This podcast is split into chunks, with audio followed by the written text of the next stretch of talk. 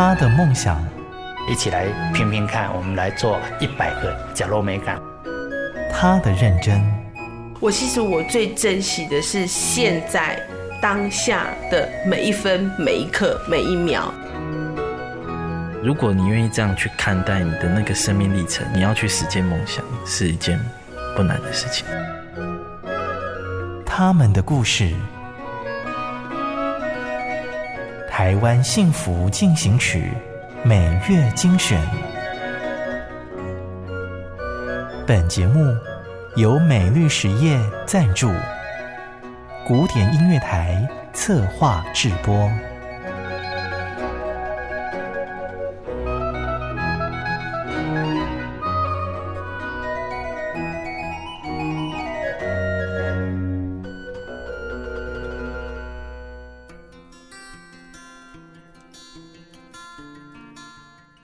台湾幸福进行曲，跟着好好吃故事车，阅读家乡的味道，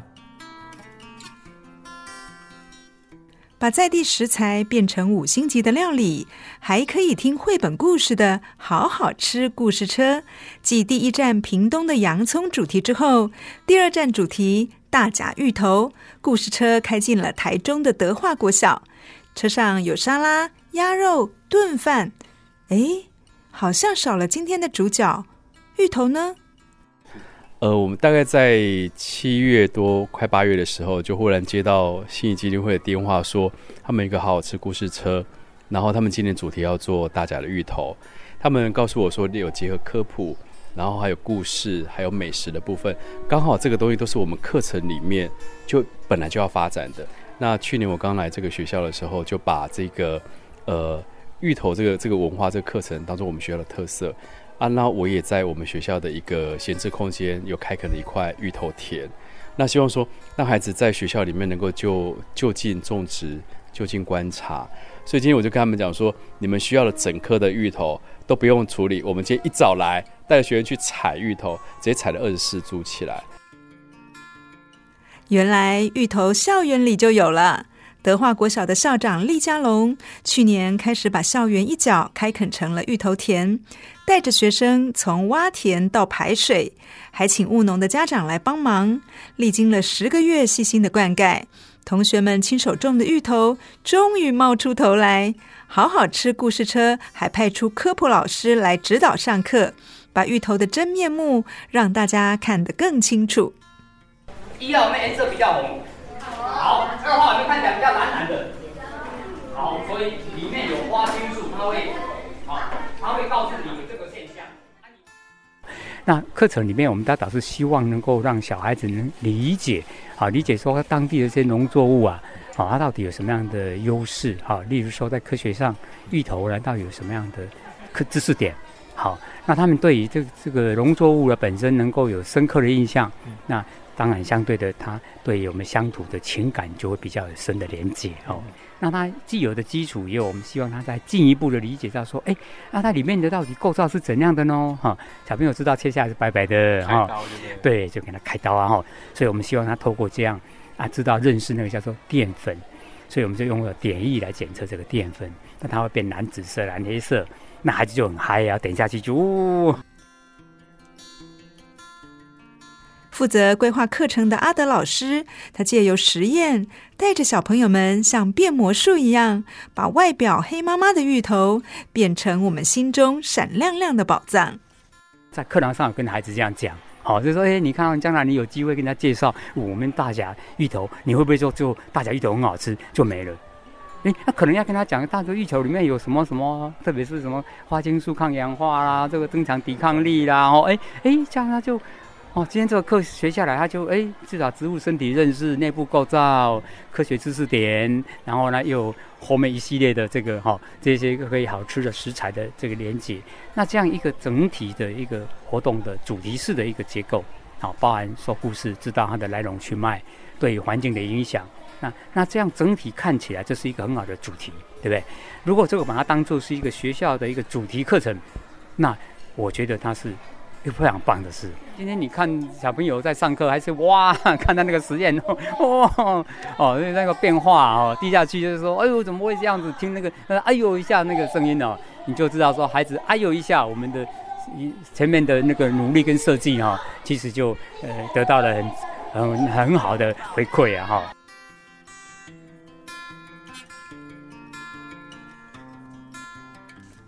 学生手上的芋头旁边还沾了一些泥土。德化国小校长厉家龙摸着泥土，回想起当初开垦芋头田的辛苦。老师和同学们从挖土的那一刻起，跟着芋头一起长大，就成了课本外最重要的事。那来这个地方之后，才发现我们这个地方的呃，这个社区旧社区叫做社尾。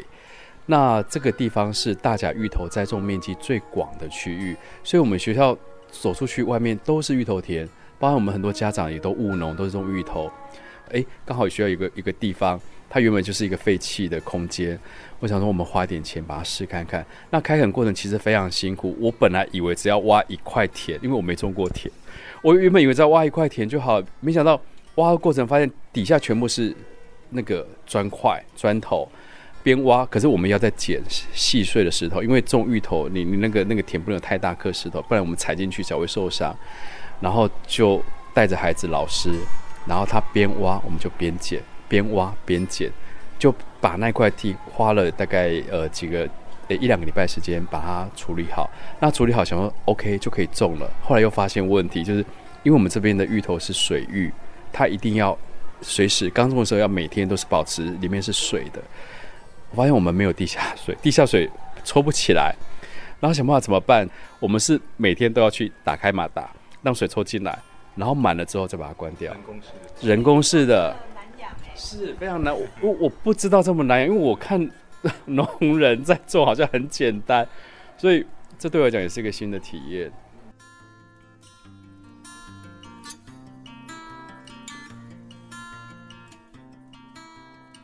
校园一角的芋头田成了同学最常前往的自然教室。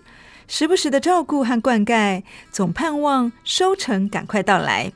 校长也期许同学毕业的时候能带走自己种的芋头，并以此为荣，就是最好的毕业礼物。可是那时候种芋头的时候，我们那世建会的家家那个那个呃家长就跟我说：“校长，你确定要种芋头吗？芋头种下去十个月那么久，其他学校都种西瓜、香瓜。”番茄大概两三个月三四个月就可以采收，学生可以立即有那种感觉。我说，我不是要做食农，我是要做这个文化该有的东西。我如果要种香瓜，我干嘛去花钱去砍垦那一块地？那那我我觉得我要做的就是芋头，它应该在我们学校让学生能够有一个完整的体验。对，所以我后来就对，我要让孩子去认识。那你说香瓜每个地方都有啊，可你讲到大甲。除了正南宫之外，就是芋头啊！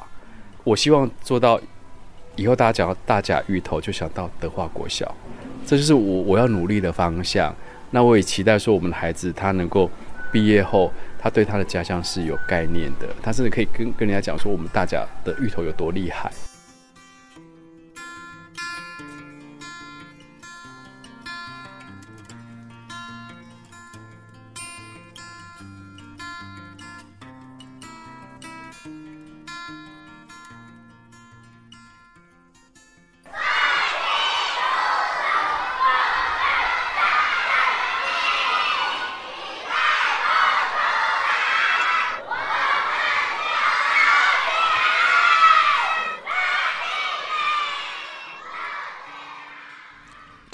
大甲德化国小的营养午餐十分的气派，由新加坡的主厨前来掌厨，刀叉、餐盘、桌巾摆盘好美，原来是好好吃故事车开到了大甲。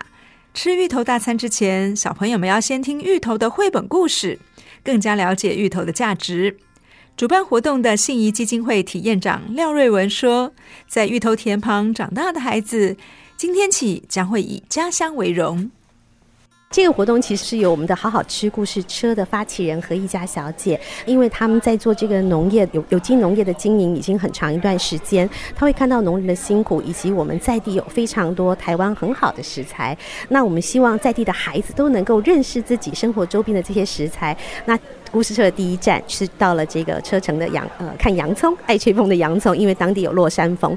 那第二站我们跟着这个季节，我们知道中秋节过后刚好是这个芋头盛产的时间点，所以我们就来到大甲做这次的活动。好，那我们今天来到德化国小，那先让孩子体验一下这些芋头的实验，然后一起来听这个好难养的芋头的这个故事。基本上就是一个从农田到餐桌。那我们想要让孩子知道，就是说这个美味的食物并不是从厨房开始，而是从农田里面就开始了。那今天作者和一家小姐，她也会来到现场，跟孩子一起分享，就是这个故事。那听完故事，当然我们的餐车已经在后面准备了，那会。有三道呃，主厨特别用芋头来料理的菜，让孩子可以感受在地的这个芋头做出来的料理。来，热烈掌声欢迎我们一家姐姐。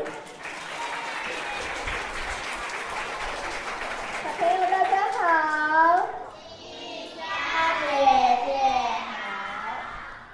翻开《好难养的芋头》绘本的第一页。画上眼睛的芋头站在绿油油的农田上，旁边还有弯着腰的农夫，把德化国小旁的场景还原在绘本里。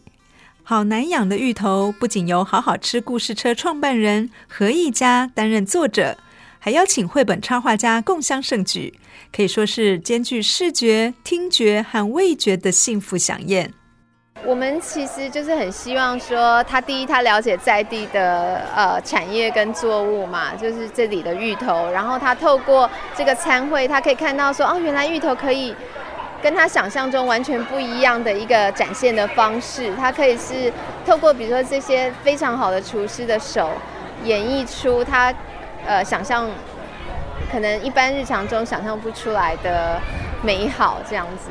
然后用有点像米其林餐会的概念去呃做给小朋友吃，然后让他们体验到一个完全不一样的呃生活体验，然后再加上他们可能对他在地的食材会觉得更有更有自信，然后对在地也有一定的荣誉感，这样也还蛮好的。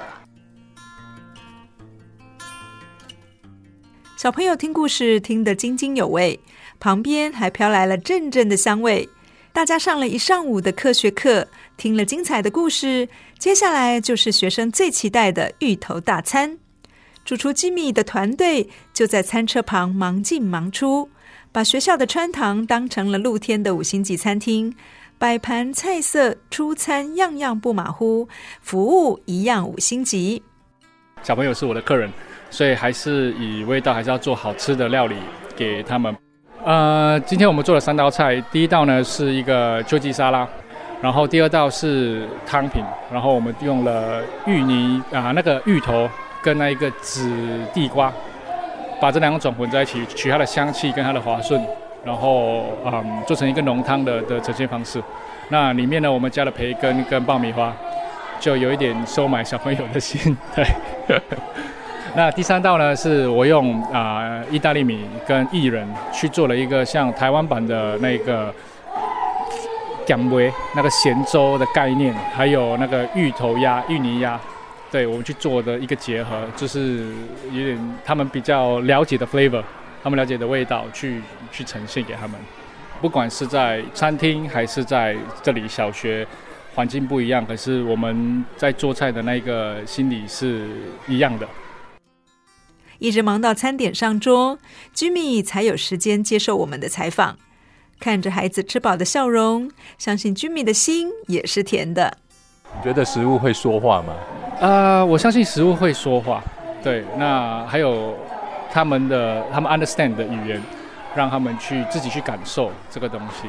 那台湾有非常多嗯很好很棒的食材，还有农作物。那这是新加坡没有的东西。那我来到这里之后，觉得呃很幸福。我觉得台湾人很幸福，啊、呃，这块土地给他们这么多这些这些物产。那希望小朋友们可以透过这一次的这个活动，他们的上课啊，跟吃到这个东西，能去有这个的呃 awareness，对，有这有这个对体验跟这个，他们可以以后长大后可以知道说可以支持一下台湾的农产品。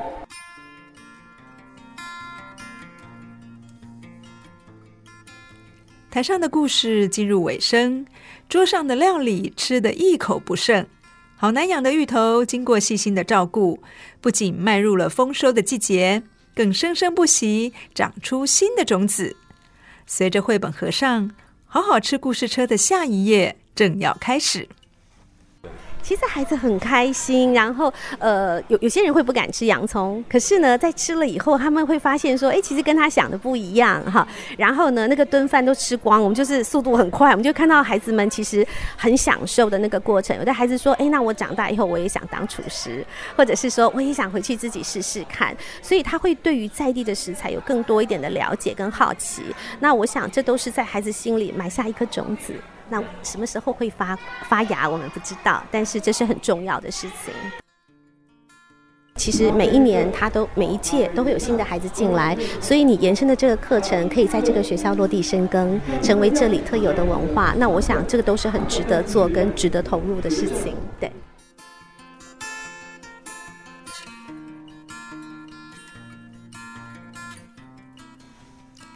这真是一次从产地到餐桌最近的距离。透过好好吃故事车寓教于乐的课程设计，芋头不会很难养，成长的种子开始在孩子的心田萌芽茁壮。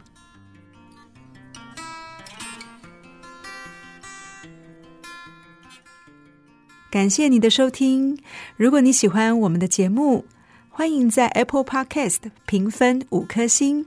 并且留言。如果你是用 Spotify 等其他 App 的平台来收听，也请帮我们分享给你的朋友。我们下期再见，拜拜。真的很感谢默默为这块土地付出的每一个人，让我觉得幸福就在身边。我是美绿实业廖禄立，咖喱做会冲着温暖的社会。美律实业与您共谱台湾幸福进行曲。